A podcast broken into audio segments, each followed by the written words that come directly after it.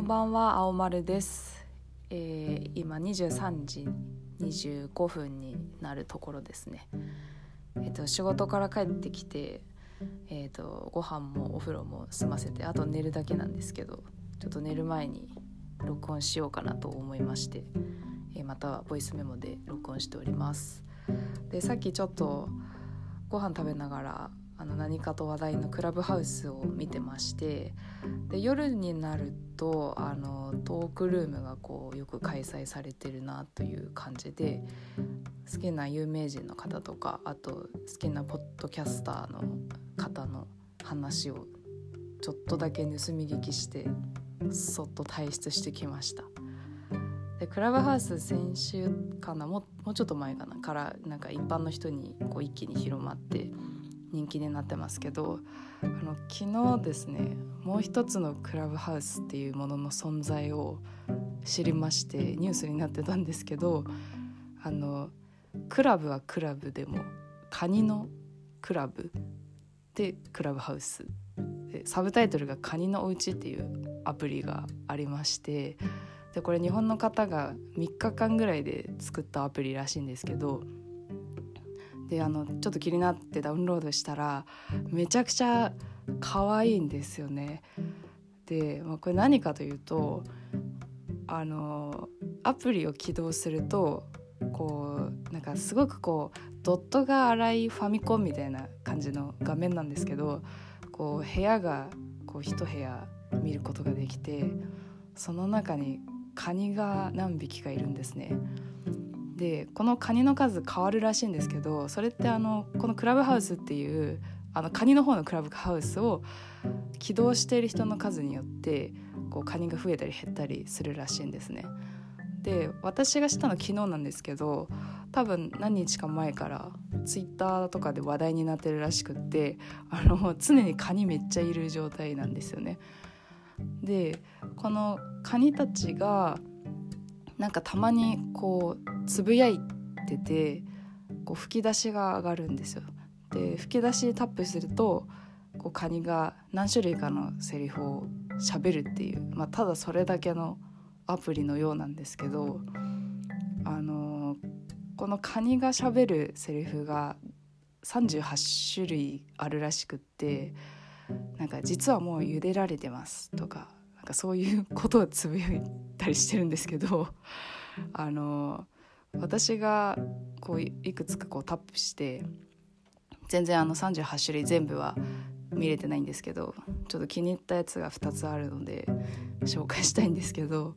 一つは「招待してってば!」っていうセリフですでこれあの本物のクラブハウスのね招待がなかなか来ないっていうところで、まあ、分かる人には分かると思うんですけど面白いなと思ったのと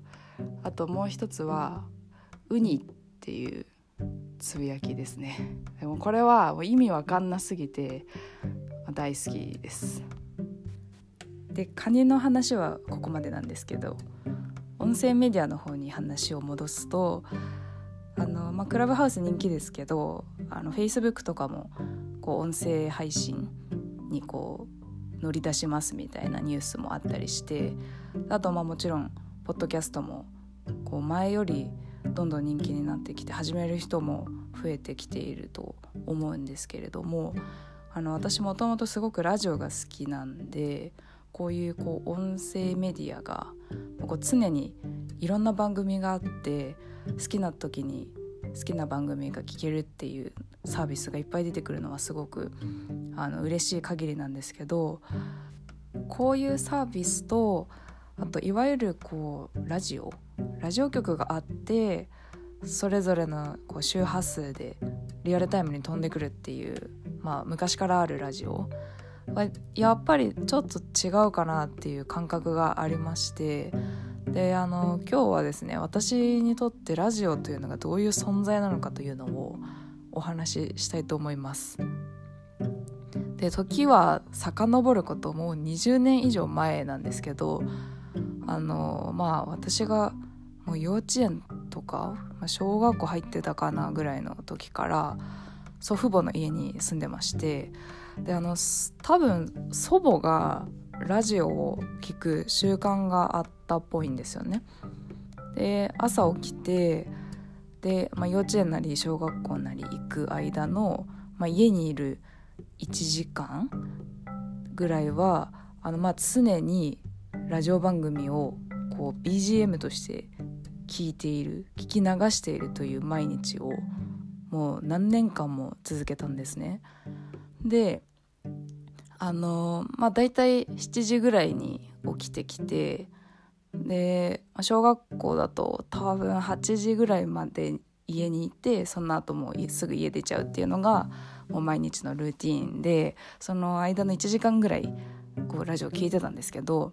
あのこう何て言うんですかね当たり前なんですけどこう時間がずれることってなくてそのラジオの番組の中で、まあ、テレビもそうですけどね。であの CM が入るタイミングも流れる CM の種類も CM の順番も全部同じなんです。でこの CM が終わった後に始まるこのコーナーのオープニングのこの曲とかももう毎日一緒なんでほっといても覚えるわけなんですよね。であの毎日同じルーティンをしているとこの CM が流れてる時に顔を洗ってないといけないとかこのコーナーのこの曲が流れている間とかこの人がこのセリフをいつもの決め台詞を言ってる時にご飯をこう途中まで食べてないともう遅刻だとかあとはあの8時の時報が鳴る前にこう何本か CM があってでそこから時報になるんですけどその最後のこう7時台最後の3本の CM 群みたいなのも全部覚えてるんでなんかその CM 群の最初の1本が始まった時にはもうあの出かける準備もうランドセル触ってるぐらいじゃないと間に合わないみたいな。でこう時報が鳴った後の8時台初めてのコーナーみたいなのが聞こえてくるとああもう行かなきゃみたいななんかそんな風に自分がもうプログラミングをされてるっていうまあ私が記憶にあるラジオとの関わりってなんかそういうもう生活の一部すぎるぐらい一部だったんですよね。でまあそれ私は朝がそんなに苦手じゃ苦手なんであのそのラジオとの関わりは決して楽しいものではなかったんですけど、まあ、それだからこそですね。あの8時過ぎてこう子供が学校行ったりとかサラリーマンが会社行った後あの家にいる人とかあとまあ仕事中とかにラジオ聴ける人たちがこう8時以降に聴いてるラジオってどんななんだろうっていう憧れがすごいあったんです。であのまあ小学校中学校高校って、まあ、平日の日中は常に学校行ってなきゃいけないので、まあ、聞けることはなかったんですけど、まあ、大学入ったりあとまあ社会人になって、まあ、平日休みの日とかにこう平日の昼間のラジオを聞ける時間がまあ確保できるわけなんですけどもうそれがですねもう嬉しすぎてこう私にとってこう昼間のラジオを聴く時間ってめちゃくちゃ豊かな時間なんですよね。であのこうリアルタイムのラジオって面白いことにもう朝は朝っぽいラジオで昼は昼っぽいラジオで夜はめっちゃ夜っぽいラジオなんですよ。で日曜日の夜のラジオとかもうめちゃくちゃ日曜日の夜っぽいラジオなんですよ。でなんかそれが今増えてきているあのポッドキャストとかクラブハウスとか自分が好きな時に好きなタイミングで好きな番組を聴けるっていうものとはまた違う良さがあるなっていうのを感じてます。でまあラジオについて話し出すと、まあ、止まらなくなるんでで、まあ、今日かつあの冒頭にカニの話しちゃったんでもうちょっと10分過ぎちゃってるんでこれぐらいにするんですけど、まあ、あの今後もねこう新しい音声メディアとあと今までのラジオをこう織り交ぜながら、まあ、楽しい耳ライフを送っていきたいと思います。はい。本日はここまでにいたします。青丸でした。